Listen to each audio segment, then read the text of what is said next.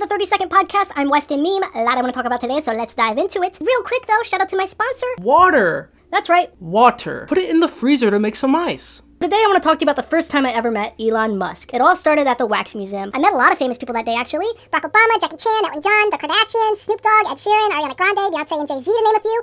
And then I met Elon Musk there. I asked him a few questions, but he wouldn't answer them. He just stood there and stared off into space. Kinda rude if you ask me.